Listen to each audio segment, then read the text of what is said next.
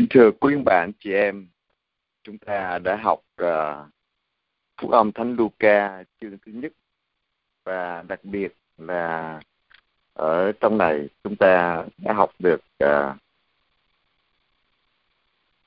thiên thần truyền tin cho ông Giacaria, cha của Gioan Tẩy Giả, và sau đó sáu tháng sau thiên thần Gabriel cũng đến truyền tin cho mẹ Maria để mẹ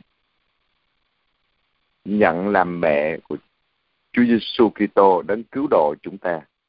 Và mẹ đã mang Chúa Giêsu đến để thăm viếng bà Elizabeth, cha của Gioan, mẹ của Gioan Tẩy Giả, và cha của Gioan Tẩy Giả là Zakaria, à, đến trong nhà của Zakaria khi Thánh Gioan được sáu tháng ở trong bụng mẹ.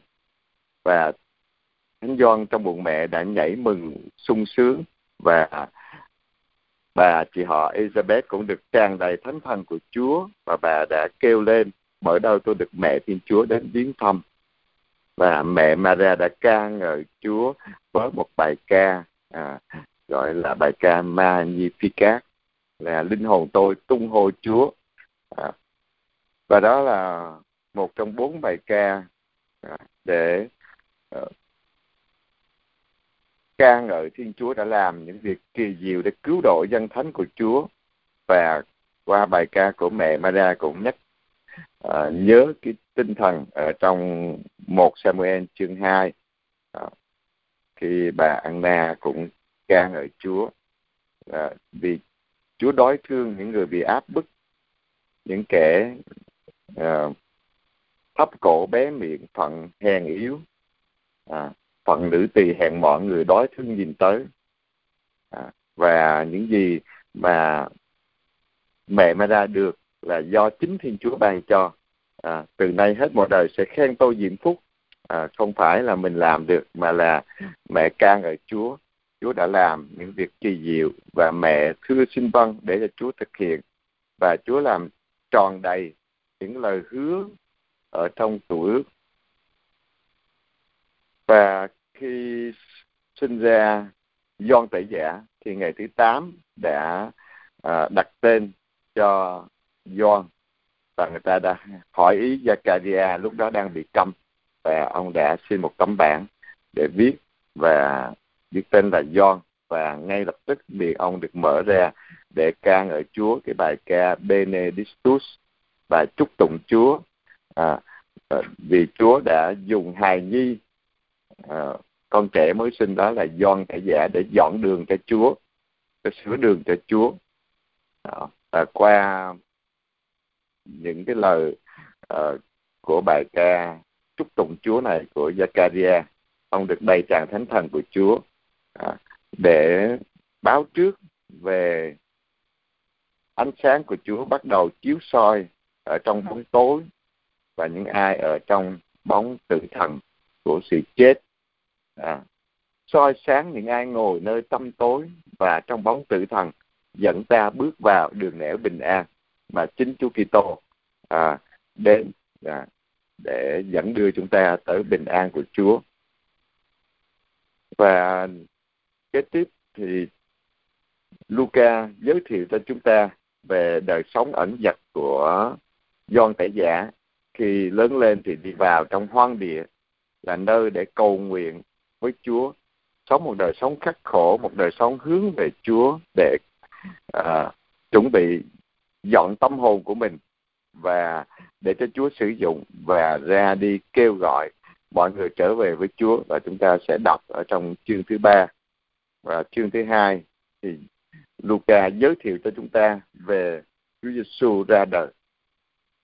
Thì uh, chương thứ hai chúng ta học hôm nay, uh, Luca giới thiệu với cái hình ảnh À, và cái thời điểm là hoàng đế Augusto.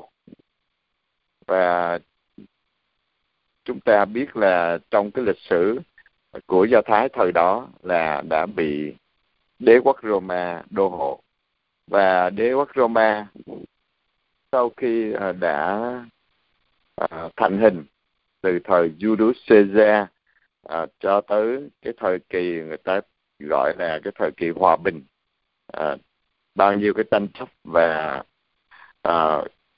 Caesar Augusto đã lên ngôi. Và khi ông lên ngôi, ông đã mở một cái triều đại mới là triều đại của uh, Julio-Claudian. Là, là triều đại này kéo dài từ năm hai mươi bảy trước Chúa Giêsu cho tới năm sáu mươi tám uh, sau Chúa Giêsu. Uh, và cũng giống như mình nói triều đại nhà Lê, triều đại nhà Nguyễn, triều đại nhà uh, Đinh, uh, Đinh Lê Lý Trần. Uh, đó là những cái triều đại của uh, Việt Nam có các vua. Uh, rồi xong rồi à, bên Roma cũng vậy, à, đế quốc của họ kéo dài rất là lâu, à, cho tới à, năm năm trăm năm mươi bên à, Tây phương, còn bên Đông à, Đông phương nó kéo dài tới năm một nghìn năm trăm, à, là cái đế quốc à, Roma. Nhưng mà họ có nhiều triều đại khác nhau và những cái tranh chấp chính trị, nhưng mà cái thời của Chúa Giêsu xuất hiện là đúng là thời của Augusto, à, vì uh, Caesar Augusto lên ngôi năm hai mươi bảy trước Chúa Giêsu và cho tới sau Chúa Giêsu năm mười bốn. À, sau ông ta là uh, Tiberius là năm mười bốn tới năm ba mươi bảy là thời Chúa Giêsu chịu uh, tử nạn. À, rồi kéo dài những triều đại sau đó là uh, triều đại của Gaius năm ba mươi bảy tới năm bốn mươi mốt. Uh, Laudius năm bốn mươi mốt đến năm năm mươi tư, à, và từ năm năm mươi tư năm sáu mươi tám là thời của bạo chúa Nero Bắc Đạo, à, à, năm năm mươi bốn đến năm sáu mươi tám, và sau đó là những tranh chấp về chính trị với uh, triều đại uh, một năm uh, hay là mấy tháng của Gamba rồi Otto Vitellius, và đổi qua cái triều đại mới của Laodici Dynasty, à, là cái triều đại sau đó cũng bắt đạo, nhất là thời của Domitian năm tám mươi mốt đến chín mươi mốt, à, là những cái giai đoạn bắt đạo khủng khiếp. À, thì chúng ta trở lại cái lịch sử của người à, Do Thái và đế quốc à, Roma thời đó. À, cho nên à, có những người họ nói về hoàng đế Augusto, à, rồi thời ông tổng trấn Quirinô, tổng trấn xứ Siri, à, thì chúng ta biết là trong cái uh, giai đoạn của đế quốc uh, Roma thống trị mà Augusto đã lên ngôi từ năm hai mươi bảy trước Chúa Giêsu, à, và cho tới năm mười bốn, tức là sau khi Chúa Giêsu đã lớn lên rồi, đã lên tới mười mấy tuổi rồi. À, đó là cái giai đoạn thời thơ ấu của Chúa Giêsu. Và chúng ta đọc để chúng ta thấy là ở Thánh Luca không có hiểu nhiều, cũng không có sống ở trong cái nghi lễ của những người Do Thái, vì Ngài là một người Tổng giáo. À, sau này à, mới tin vào Chúa Kitô, và Ngài là một thầy thuốc, à, cũng là một à, danh y à, giỏi, rồi cả việc à, à, là một hội họa, à, vẽ hình Đức Mẹ. À, thì đó là những cái mà chúng ta biết về Luca thôi, nhưng mà qua những cái điều mà được à, à, Luca trình bày để chúng ta tìm hiểu về những chân lý đức tin. Chúng ta đọc vào ở trong cái uh, uh, chương hai. Thời ấy hoàng đế Augusto ra chiếu chỉ truyền kiểm tra dân số trong khắp cả thiên hạ. Đây là cuộc kiểm tra đầu tiên được thực hiện thời ông Quirinô làm tận trấn xứ Syria. Ai nấy đều phải về nguyên quán mà khai tên tuổi.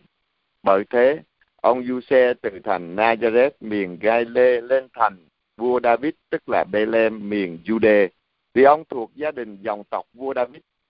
Ông lên đó khai tên cùng với người đã thành hôn với ông là bà Maria, lúc ấy đang có thai. Khi hai người đang ở đó thì bà Maria đã tới ngày mãn nguyệt khai hoa.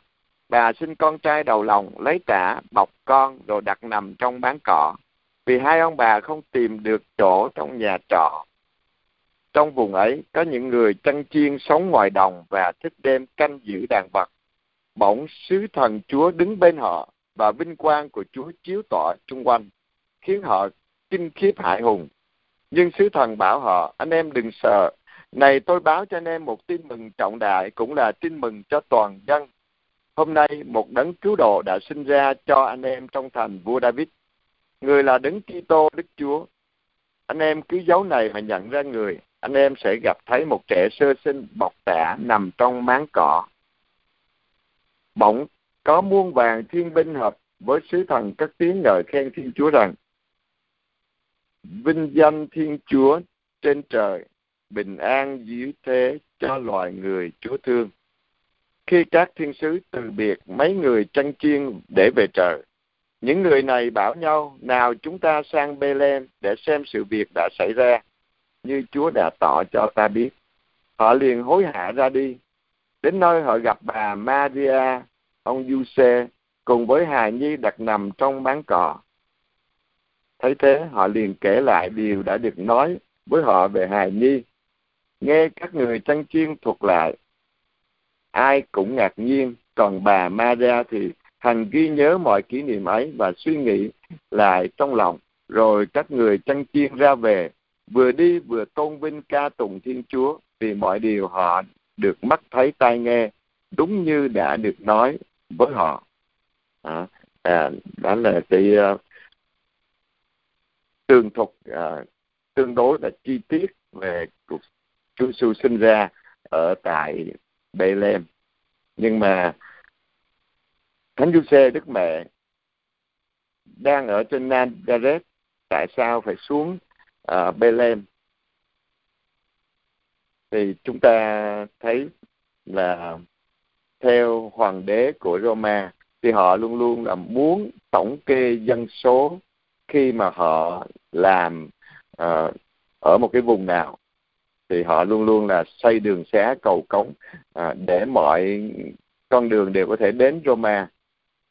Uh, cho nên họ luôn luôn xây đường xá cầu cống và họ kiểm kê dân số để họ đóng thuế.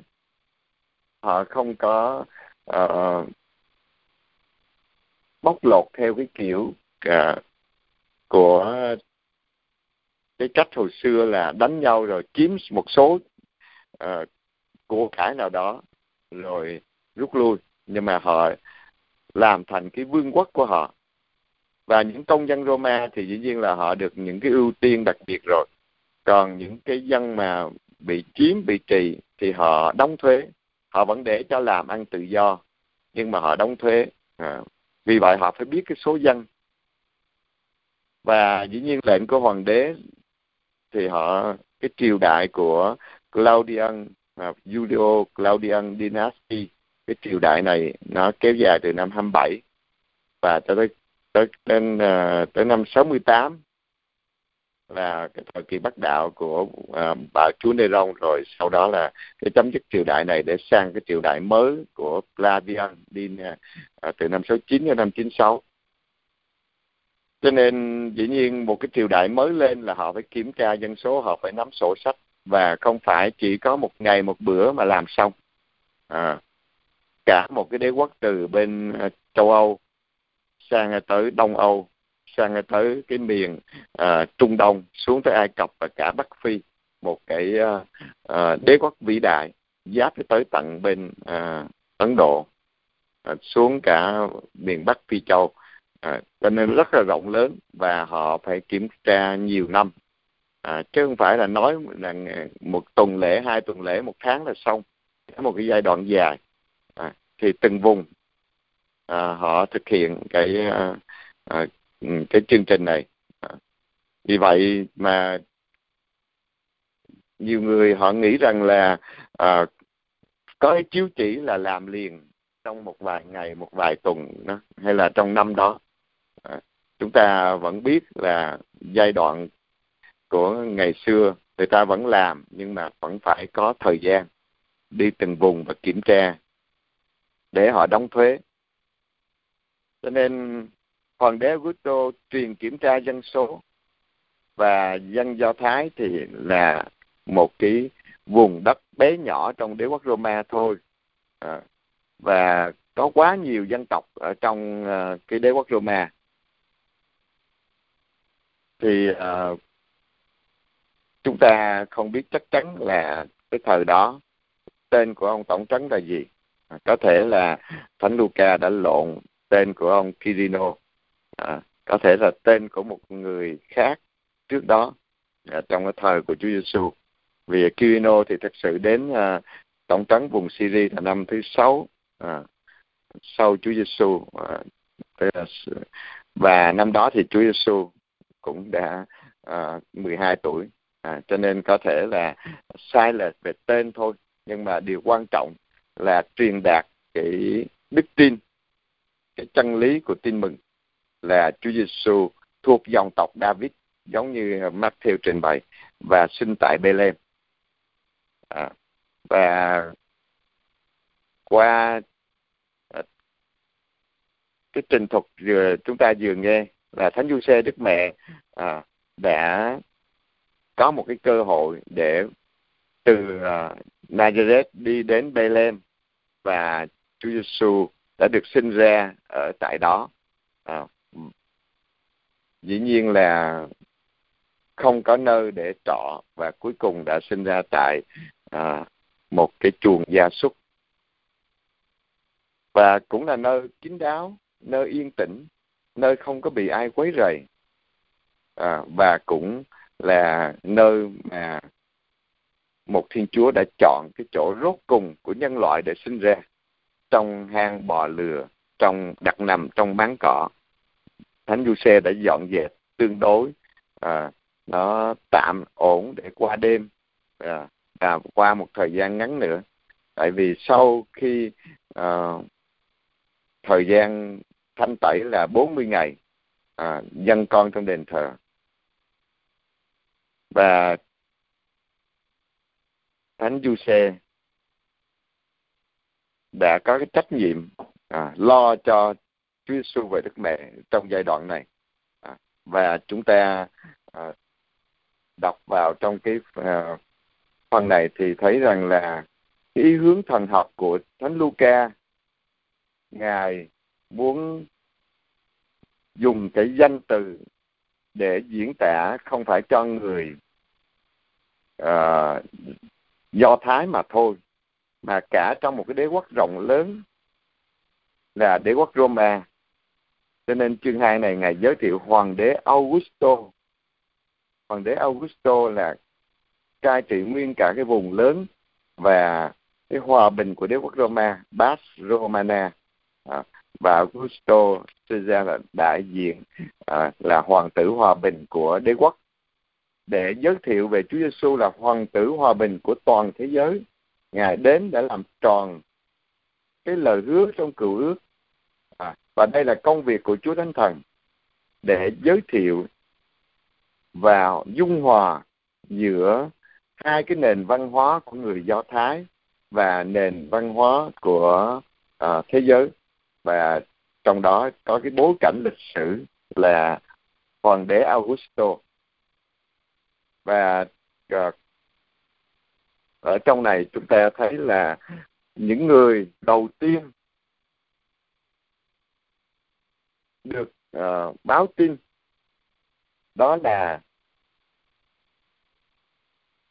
các người không nhà không cửa, họ phải chăn cừu ở ngoài đồng, thường là các em bé, các trẻ nhỏ, uh, cũng uh, cái tuổi cũng uh, chín, mười, mười mấy tuổi vẫn là những em bé để đi chăn cừu, và có cả những người phụ nữ nữa, à, họ cũng có thể đi theo những người à, em bé này, à, và cùng chăn cừu. Họ là những người không nhà không cửa, và Chúa Giêsu là đấng cứu độ. Cái vai trò cứu độ của Chúa Giêsu đặc biệt là cho người nghèo, à, như trong cái câu chuyện này chúng ta thấy rõ ràng những người đầu tiên được nghe tin mừng là những người tranh cường. Và đồng thời, sứ thần của Chúa, muôn vàng thiên binh đã ca ngợi vinh danh Thiên Chúa trên các tầng trời, bình an dưới thế cho người thiện tâm. Những người có cái tâm hồn thiện tâm, thiện chí thì được Chúa yêu thương. À, và đó là cái bài ca à, vinh danh Thiên Chúa trên các tầng trời mà chúng ta vẫn ca ngợi mỗi lễ Chủ nhật mùa thường niên. À, thì à, những người tranh cừu họ ở cách à, nơi Chúa sinh ra cũng à, khoảng chừng à, hai cây số à, ở dưới cái đồi, và họ đã hối hả đi lên à, trên cái vùng à, Bêlem để chiêm ngắm tất cả, và họ đã được à, nghe nói, và họ, họ đã thuật lại câu chuyện cho mẹ Maria và Thánh Giuse nghe. Mẹ đã ghi nhớ mọi cái kỷ niệm này và suy nghĩ trong lòng. Mẹ không có đưa ra một cái nhận định nào hết, mà mà, mà suy nghĩ trong lòng những điều mà Chúa đang làm cho thế giới này. Và mẹ là người cộng tác với Chúa Giêsu, cùng hy sinh, cùng chịu đau khổ với Chúa Giêsu, cũng như mọi tín hữu tin vào Chúa đều để cùng đồng hành với Chúa Giêsu trong cuộc khổ nạn của Chúa. Cho nên qua đoạn Kinh Thánh này, chúng ta thấy Chúa Giêsu đến với con người trong cái thân phận thấp nhất của xã hội con người. Mặc dầu cả vũ trụ không chứa nổi Thiên Chúa, nhưng Chúa chấp nhận đến với tất cả cái hoàn cảnh khó khăn nhất của cuộc sống. Không ai nghèo như Chúa Giêsu khi sinh ra trong hang bò lừa, và Ngài để hoàn toàn tùy thuộc vào Đức Mẹ Thánh Giuse cũng trong cái hoàn cảnh khó khăn nhất. Và những người đầu tiên đến với Ngài cũng là những người nghèo nhất, những người được nghe tin mừng, tin vui mừng Chúa đã đến trần gian. Và những người này đã hối hả ra đi, đến để gặp mẹ Maria, Thánh Giuse và hài nhi nằm trong máng cỏ. Còn chúng ta, khi chúng ta được Chúa tác động, Chúa hướng dẫn chúng ta, khi Chúa tác động trong lòng của chúng ta, chúng ta có thực hiện ý muốn của Chúa ngay lập tức không? Hay là chúng ta đã chai lì, chúng ta không có vội vàng gì à, đến với Chúa. Nếu chỗ nào mà có một cái mối lợi về tiền bạc thì chúng ta sẽ đến một cách nhanh chóng, vội vã. Nhưng mà khi chúng ta à, nghe về cái gì có lợi cho linh hồn của chúng ta thì chúng ta lại không có bận tâm. Chúng ta không có hối hả đến với Chúa. Mỗi ngày Chúa vẫn chờ chúng ta trong bí tích thánh thể. Chúa vẫn ở với chúng ta. Các mục đồng trong đêm hôm lạnh giá vẫn đến với Chúa. Còn chúng ta thì chúng ta không có vội vàng đâu. À, đó là cái tình trạng của một cái thế hệ đang vô cảm trước tình yêu của Chúa. Và đó là một cái sự thật của xã hội chúng ta ngày hôm nay. Anh em cứ dấu này mà nhận ra người. Họ sẽ nhận ra vì Thiên Chúa đã muốn trở nên nghèo vì chúng ta để ban cho chúng ta sự giàu có của người. Cứ dấu này, một em bé nằm trong máng cỏ. Họ đã được báo trước. Anh em cứ dấu này mà nhận ra người. Anh em sẽ thấy gặp một trẻ sơ sinh bọc tả nằm trong máng cỏ, chứ không phải nằm trong cung điện. Một em bé thì hoàn toàn không có sức tự vệ, không có một cái tài sản, không có một cái gì hết. Hoàn toàn là con số không, tùy thuộc vào cha mẹ. Mà cha mẹ lại là một cha mẹ nghèo khó, không có một cái nơi để trọ cho ấm cúng qua đêm trong uh, khách sạn giàu sang, mà lại trong hang bò lừa. Và cứ dấu đó là nhận ra, và chúng ta cũng thấy biết bao nhiêu vị thánh nhìn Chúa qua những người nghèo nhất, những người đang khốn cùng, đang bên lề xã hội. Họ cần đến cái bàn tay yêu thương trợ giúp của những người chung quanh. Những người giàu có họ không cần tới, những người khỏe mạnh họ không cần tới, những người đau yếu cần, những người nghèo cần, những người nhận ra mình đau yếu và nghèo khó về tinh thần. Còn những người tự mãn, mình giàu có vật chất nhưng mà nghèo đói tinh thần mà không có hay biết, vẫn tự mãn những gì mình đang có, thì thực sự đang trống rỗng ở trong tâm hồn, không có nhận biết cái sự thật đó. Cho nên khi mình tự mãn là mình không có nhận được cái ơn thánh của Chúa. Các mục đồng là những kẻ nghèo, không nhà, không cửa, làm công cho những người chủ giàu có. Những người chủ giàu có đang ngủ trong những cái mái nhà ấm êm, giàu sang hưởng thụ. Còn những người nghèo này lại được gặp Chúa. Họ ngủ trong một cái hang đá. Nó chỉ rộng khoảng chừng bảy tám mét, bề sâu chừng ba mét. Trong một cái chõm đá à, núi nó lồi ra và được che kín ba mặt. Rồi họ tự à, che cái phần còn lại để có thể đốt sưởi ngủ qua đêm cho ấm. Và cái đầu trên tảng đá nó vừa à, cỡ chừng à, một mét chín tới hai mét để chúng ta có thể đi lại trong đó được. Và như vậy, những người nghèo này đã sống trong một hang đá lớn. Còn Chúa Giêsu Đức Mẹ, Thánh Giuse đã trú trong một cái hang đá nhỏ ở trong cái vùng Bêlem. Và chúng ta có nhận ra và ca ngợi Chúa những mục đồng này. Rồi các người chăn chiên ra về, vừa đi vừa tôn vinh ca tụng Thiên Chúa vì mọi điều họ đã được mắt thấy tai nghe, đúng như đã được nói với họ. Chúng ta có ca ngợi Chúa không?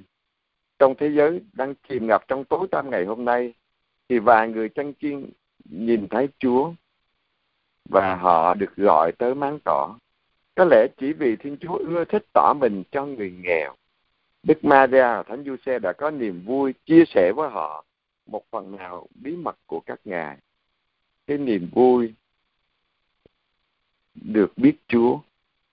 Biến cố Chúa Giêsu sinh ra đã đánh dấu thời đại mới, thời đại mà các tông đồ sẽ gọi là thời sau hết, thời Chúa tỏ mình ra cho những tâm hồn bé nhỏ, khiêm cung, nghèo khó, thời mà một mặt người ta tiếp tục trông chờ ơn cứu độ trần gian, mặt khác người ta đã bắt đầu hưởng ơn cứu độ đó. Các người chăn chiên là mô hình những ai được Thiên Chúa kêu gọi sống đời chiêm niệm cùng với mẹ Maria. Sau đó, Hội Thánh không bao giờ chỉ có chuyên tâm vào việc rao giảng hay làm việc từ thiện hoặc thăng tiến con người, nhưng còn chuyên tâm vào đời sống thiêng liêng nữa. Đời sống thiêng liêng tinh túy nhất của mình, Hội Thánh sẽ chiêm ngắm Chúa Kitô hiện diện nơi mình để tạ ơn và vui mừng trong Thiên Chúa. Chiêm ngắm Chúa với tất cả cái vẻ đẹp tuyệt vời của Chúa và muốn nên một với Chúa, cái vẻ đẹp thánh thiện với những lời chân lý của Thiên Chúa. Lời chân lý dẫn đưa chúng ta tới tình yêu vô điều kiện và bình an đích thực trong tâm hồn, chứ không phải là chiêm ngắm một cái vẻ bề ngoài nó lè lẹt, nó đi ngược lại với tình yêu của Chúa. Đó là hấp dẫn của tính dục mà thời đại của chúng ta, người ta ăn mặc lố lăng, người ta phơi bày những gì để gây ra cái cám dỗ về tính dục, về xác thịt, chứ không phải nâng tâm hồn chúng ta lên với Chúa. Đó là thời đại của chúng ta, từ cái văn hóa, cái cách ăn mặc, à, trong tất cả mọi cái mà chúng ta đang sống ở trong thế giới này.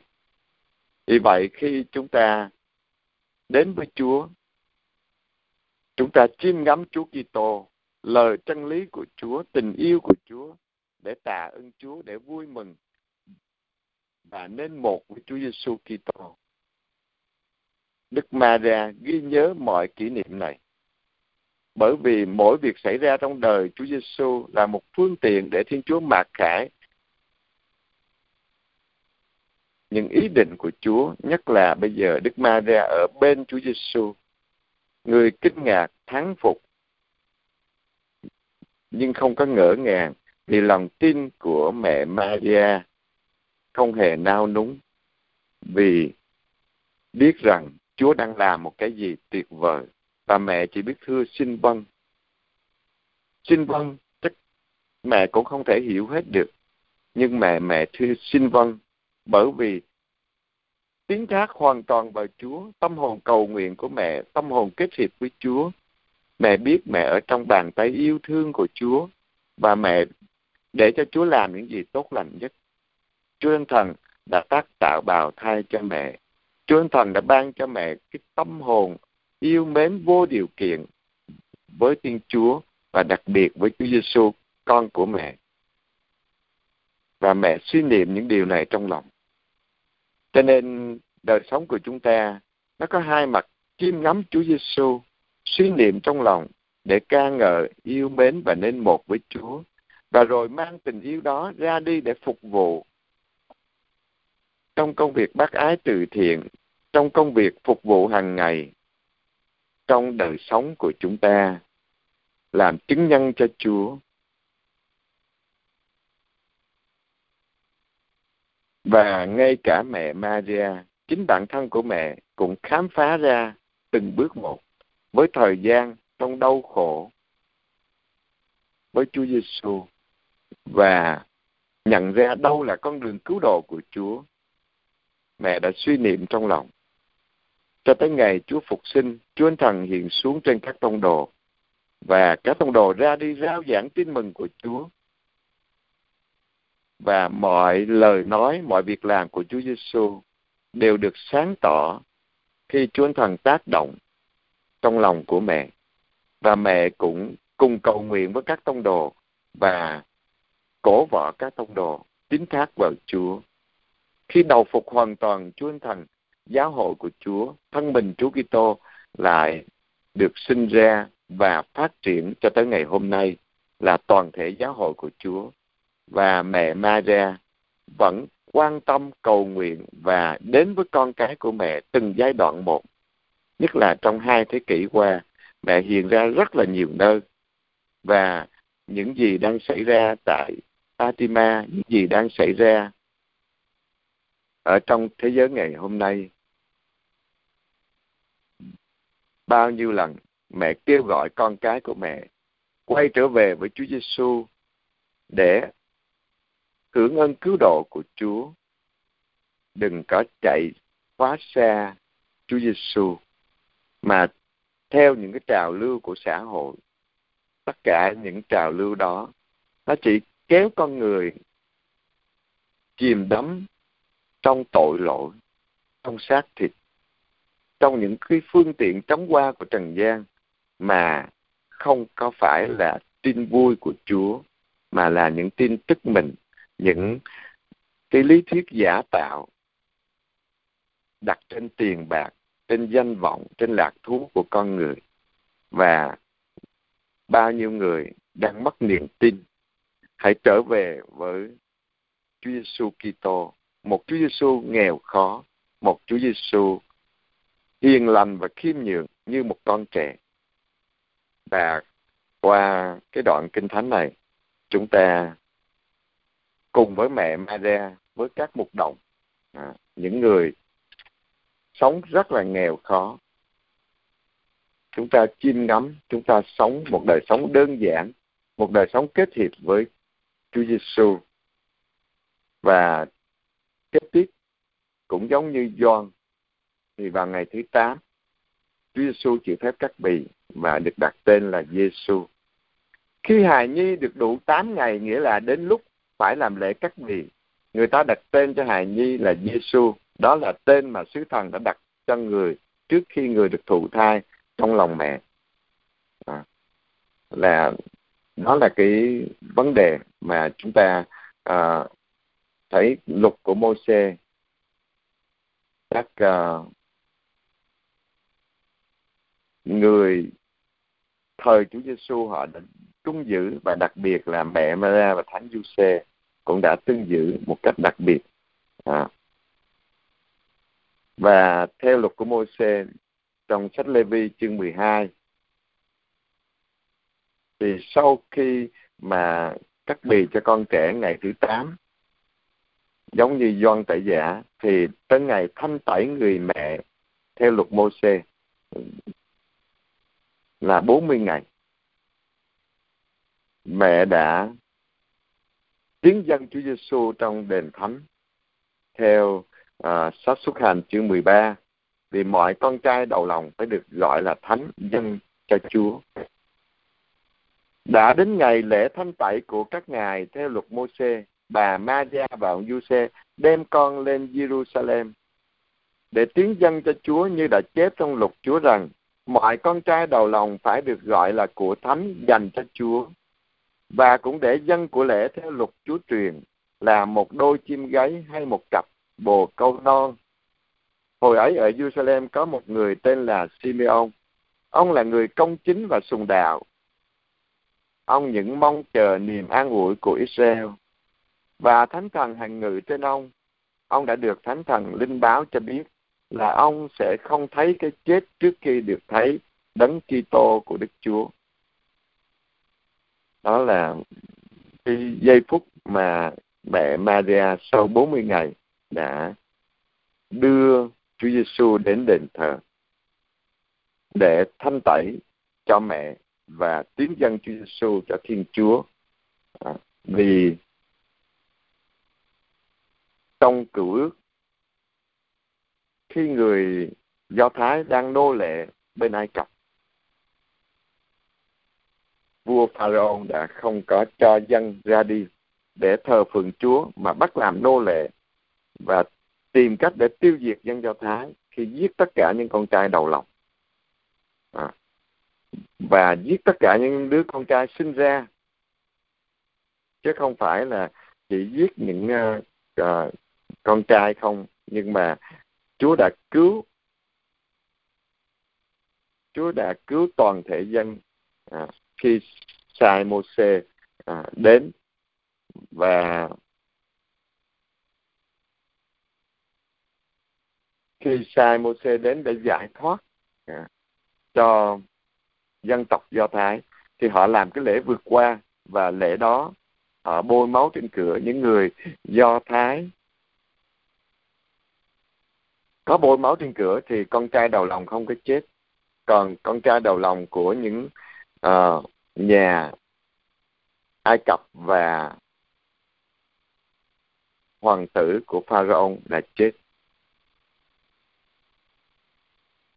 Và qua biến cố vượt qua đó, người Do Thái được tự do ra đi và xây dựng đất nước của họ. Họ đã đi bốn mươi năm trong sa mạc và tiến vào hứa địa. Và từ cái truyền thống đó, mọi con trai đầu lòng là thuộc về Chúa. Như trong sách Xuất Hành chương mười ba, sau lễ vượt qua, à, là họ đã tiến dâng những con cho Chúa và chuộc lại à, bằng một con chiên, à, một con chiên một tuổi.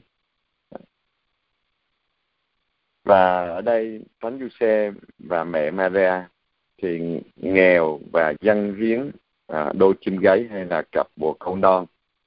Và chính lúc đó cụ già Simeon đã nói về Chúa Giêsu, ông là người công chính và sùng đạo, ông chờ đợi Chúa Giêsu đến, Đấng Cứu Thế đến. Và chính thánh thần đã linh báo cho ông biết là ông không phải chết trước khi mà được gặp thấy cái niềm hy vọng của Israel là chính Chúa Giêsu đến. Và chính ông là người bồng ẵm Chúa Giêsu Và lúc đó ông sung sướng quá. Ông đã nói lên cái lời, cái bài ca Nun Dimittis, được an bình ra đi.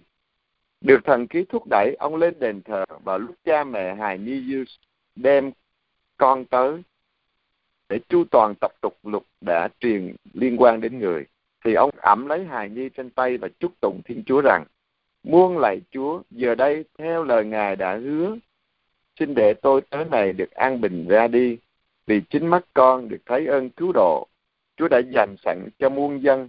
Nó là ánh sáng soi đường cho dân ngoại và vinh quang của Israel dân Chúa.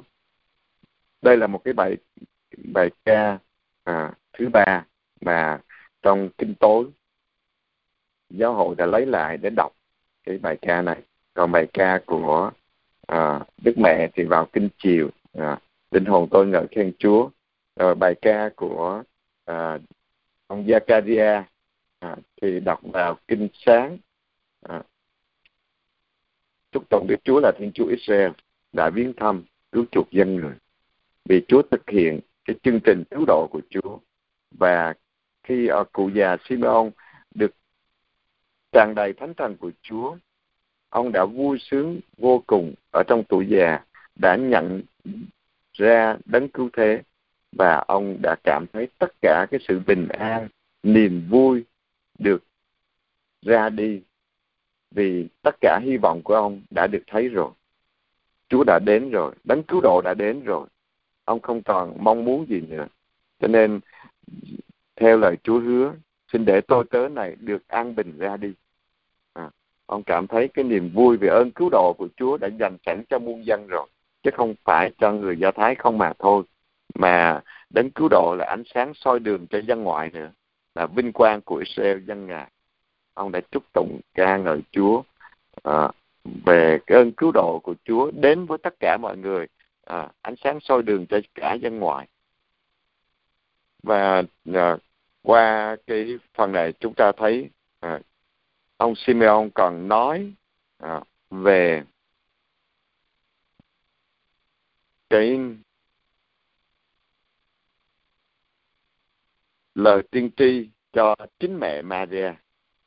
Cha và mẹ hài nhi ngạc nhiên vì những lời ông Simeon vừa nói về người. Ông Simeon chúc tụng hai ông bà, chúc phúc hai ông bà, và nói với Maria mẹ của hài nhi: Thiên Chúa đã đặt cháu bé này làm duyên cớ cho nhiều người Israel ngã xuống hay đứng lên. Cháu còn là dấu hiệu cho người đời chống bán. Như vậy, những ý nghĩ từ thâm tâm nhiều người sẽ lộ ra, còn chính bà, một lưỡi gươm sẽ đâm thâu tâm hồn bà. Đó là lời mà cụ già Simeon đã nói tiên tri, à, đã báo trước. Và qua những cái lời tiên tri của Simeon cũng như bà Anna chúng ta sắp đọc, à, là những thành phần tồn dư à, của Israel, của dân tộc chờ đợi Chúa, mà từ cái mầm chồi của David là Chúa Giêsu đã đến, và những người trông đợi đấng cứu thế đến.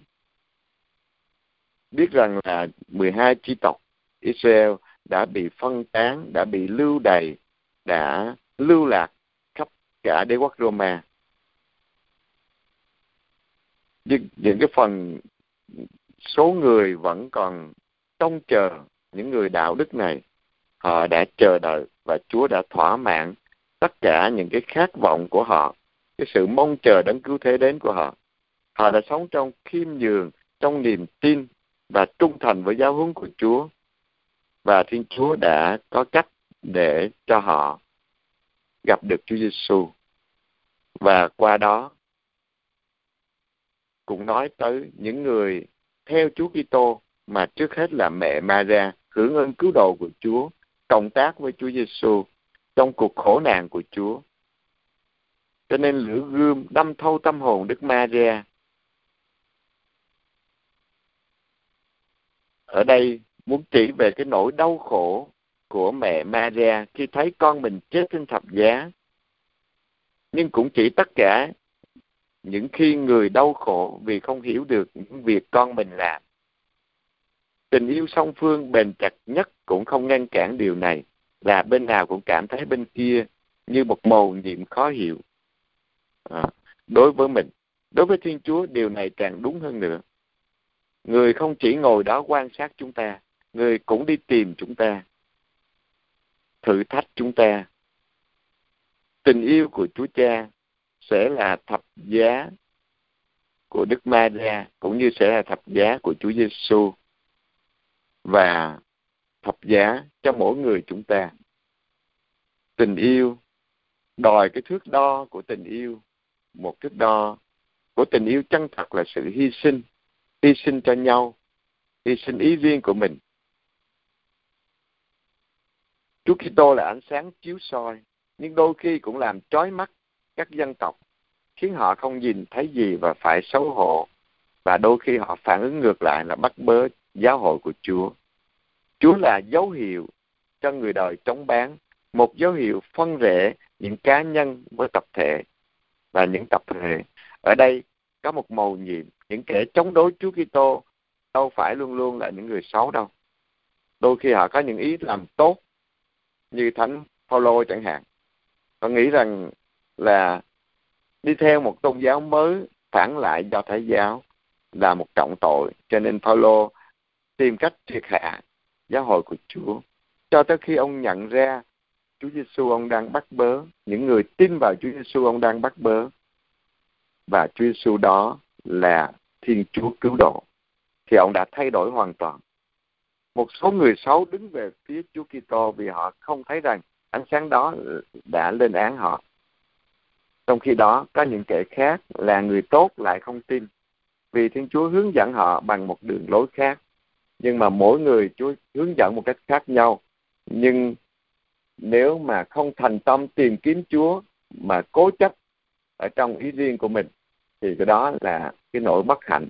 Bởi vì khi mà lấy con người mình làm mà không có nhìn nhận cái sự thật về mình à, để chúng ta thay đổi, mà nếu kiêu căng, cố chấp, thì dĩ nhiên là chúng ta ở trong cái sự lầm lạc của mình mà không có cách nào cứu vãn được. À, vì vậy mà khi tin vào Chúa Giêsu, chúng ta hãy để cho Chúa Giêsu dạy dỗ chúng ta qua Thánh Thần của Ngài, để chúng ta học hỏi và chúng ta biết thay đổi đời sống của chúng ta. Mỗi ngày nên giống Chúa hơn. Còn nếu không thì chúng ta sẽ ở trong cái sự cố chấp và tạo ra cái đau khổ cho mình, cho người xung quanh. Và mẹ Maria sinh ra Chúa Giêsu là người con duy nhất của mẹ, mà trong cái câu bảy của chương hai là bà sinh con trai đầu lòng, lấy tã bọc con. À, con trai đầu lòng đây là một cái danh hiệu, một cái tước hiệu, như chúng ta thấy những đứa con trai đầu lòng được gọi là của Thánh dành cho Chúa. Cho nên đây là một cái tước hiệu, à, danh dự à, mà được đề cập tới. Chứ không phải là sinh con trai đầu lòng, sau đó mẹ sinh ra nhiều đứa con khác của Thánh Giuse. Thì cái đó là cái, cái chú giải sai lầm, à, à, đi ngược lại với cái truyền thống của giáo hội và các tông đồ đã biết rõ về Chúa Giêsu và mẹ Maria. Thánh Gioan đã săn sóc Đức Mẹ sau khi Chúa Giêsu chết.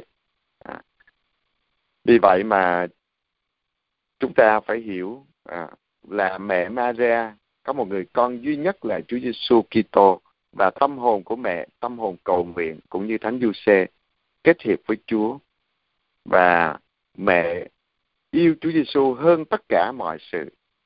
Trái tim của mẹ cùng nhịp đập với trái tim của Chúa Giêsu, cùng suy nghĩ, cùng một hướng đi à, với Chúa Giêsu.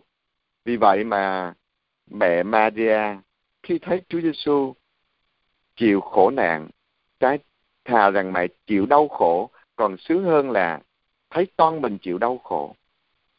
Và cũng có nhiều khi như Chúa Giêsu à, lạc mất trong đền thờ chẳng hạn, nhiều khi mẹ cũng không hiểu hết về Chúa Giêsu, cũng giống như người cha, người mẹ cũng không hiểu hết đời sống của con cái của mình, nó đang suy nghĩ cái gì, nó đang đi hướng nào.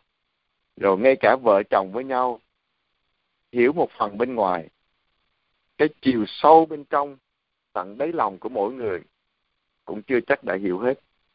Vì người ta phân tích là những cái vòng tâm lý, bạn bè có thể vô tới à, vòng thứ bảy, thứ tám, gia đình có thể đi xuống tới vòng thứ ba, thứ tư, thứ năm là nhiều. Nhưng mà vòng trong cùng là cái vòng dành cho Thiên Chúa. Cái khoảng trống ở trong tâm hồn đó, trong tận nơi thâm sâu cái vòng số một đó là của Thiên Chúa. Cho nên giữa người này với người kia cũng không hiểu hết trọn vẹn đâu. À, và mẹ Maria phải suy niệm trong lòng mọi biến cố để rồi Thánh Thần Chúa tác động và cho mẹ hiểu từ từ, từng bước một. Và mẹ đã đồng công chịu đau khổ với Chúa Giêsu. Và mỗi người chúng ta là chi thể của Chúa Giêsu, chúng ta cũng cùng chia sẻ cái đau khổ đó với Chúa Giêsu và mẹ Maria. Cái đau khổ trong tình yêu với Chúa, đau khổ vì bao nhiêu người chưa nhận biết Chúa, chúng ta phải bận tâm để loan báo tin mừng của Chúa. Đau khổ khi chúng ta sống cái mầu nhiệm tin mừng của Chúa trong khi thế gian sống ngược lại, để chỉ lo cho thân xác, cho những cái chóng qua với tiền bạc, với danh vọng, với lạc thú của xác thịt.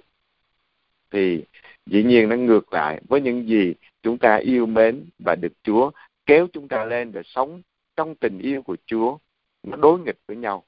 À, cho nên yêu Chúa, chúng ta chấp nhận có những hy sinh, có những đau khổ với Chúa Giêsu, và đồng thời với những người à, chờ đợi đến cứu thế đến, thì một tâm hồn cầu nguyện khác là bà Anna nói tiên tri. Lại cũng một nữ ngôn sứ tên là Anna, con ông Bernuen thuộc chi tộc a xê. Bà đã nhiều tuổi lắm. Từ khi xuất giá, bà đã sống với chồng được bảy năm, rồi ở Góa đến nay đã tám mươi tư tuổi. Bà không rời bỏ đền thờ. Những ăn chay cầu nguyện, sớm hôm thờ phượng Thiên Chúa. Cũng vào lúc ấy, bà tiến lại gần bên cảm tạ Thiên Chúa và nói về hài nhi cho tất cả những ai đang mong chờ ngày Thiên Chúa cứu độ Jerusalem. À, và Chúa Giêsu đã đến để cứu độ. À, thì bà đã loan báo tin mừng của Chúa, cái niềm vui đấng cứu độ đã đến. Bà được một tâm hồn cầu nguyện nhờ Thánh Thần tình yêu của Chúa, thì Thánh Thần của Chúa thúc đẩy và nối kết à, bà lại với Chúa Kitô à, để làm môn đệ Chúa Kitô, loan báo cái niềm vui Chúa cứu độ đã đến, đấng cứu thế mà tất cả cựu ước chờ đợi đã đến. Rồi sau đó là Chúa sống ẩn dật tại Nazareth. Khi hai ông bà đã làm xong mọi việc như luật Chúa truyền, thì trở về nơi cư ngụ là thành Nazareth, miền Galilee. Còn hài nhi ngày càng lớn lên, thêm vững mạnh, đầy khôn ngoan, và hằng ân nghĩa cùng Thiên Chúa, hằng được ân nghĩa cùng Thiên Chúa. Chúa Giêsu đã sống một thời sống ẩn dật ở Nazareth cả ba mươi năm. Ở đây Luca không có đề cập tới việc trốn sang Ai Cập. Nhưng mà nếu mà chúng ta so sánh giữa Matthew và Luca, thì Luca nói chi tiết hơn về thời thơ ấu của Chúa Giêsu. Và nếu à, lấy chương hai của Matthew kèm vào đây, thì chúng ta biết là cái ngày mà Herode lùng bắt và giết Chúa Giêsu là phải sau khi chịu phép cắt bì, tức là sau bốn mươi ngày à, thì mới trốn sang Ai Cập, chứ không phải là trốn sang Ai Cập liền ngay sau khi sinh. À, nhưng mà cả Matthew và Luca đều diễn tả cho chúng ta là Chúa Giêsu sinh tại Bêlem thuộc dòng tộc của David, à, và người cha nuôi của Chúa Giêsu là Thánh Giuse thuộc dòng tộc David đã đưa Chúa Giêsu sinh ra ở trong cái uh, vùng đất của Bethlehem, quê hương của David. Và những gì chúng ta biết được ở đây qua những cái thánh truyền, những truyền khẩu từ các tông đồ. À, và sau cái uh, năm thứ tư là cái năm mà Herode cả chết, thì Chúa Giêsu đã à, trở lại, mà không phải ở Bethlehem mà ở tại Nazareth. À, và qua cái phần này chúng ta thấy Chúa Giêsu đã lớn lên đầy khôn ngoan, đầy ân sủng của Chúa. À, khi làm người, Chúa chấp nhận cái phát triển từ từ như là một đứa con à, bình thường của bao nhiêu người khác, từ một em bé sơ sinh à, rồi phát triển một tuổi, hai tuổi, ba tuổi, rồi cũng học ăn, học nói, học đi, học đứng, à, rồi càng lớn lên Chúa đi học à, và diễn tả à, qua những cái hình ảnh mà Ngài thấy và sống ở trong xã hội à, Do Thái thời đó. À, và đó là cái thời thơ ấu của Chúa Giêsu, và chúng ta cũng sẽ tiếp tục học à, một, à, từ câu bốn mươi mốt và ở trong cái phần kế tiếp à, để trọn vẹn cái cái thời gian sống ẩn dật tại Nazareth của Chúa Giêsu.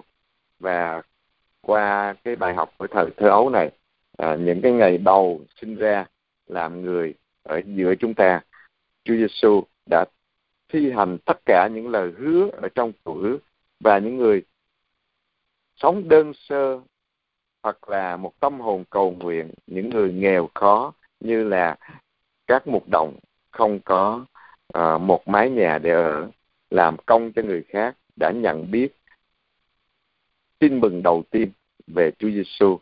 Và những tâm hồn cầu nguyện như cụ Simeon và bà Anna đã đến để gặp Chúa, đã được hạnh phúc vì Chúa đến ở giữa họ, và họ được bồng ẵm Chúa Giêsu. Họ đã nói về Chúa Giêsu, đấng cứu thế, cho những ai tại Jerusalem biết, và tin mừng của Chúa đã bắt đầu à, với những người môn đệ, những tâm hồn cầu nguyện này, và tất cả là nhờ Thánh Thần của Chúa để nối kết tất cả mọi người à, lại với nhau nhờ ơn cứu độ của Chúa, và cả một cái à, thế giới với đế quốc à, Roma thời đó à, được mở ra cho à, ơn cứu độ của Chúa, cho mọi người đón nhận Chúa Giêsu Kitô, đấng cứu độ duy nhất của nhân loại. Và ngày mai chúng ta sẽ học tiếp từ à, chương hai câu bốn mươi mốt để kết thúc cái phần Chúa sống ẩn dật tại Nazareth.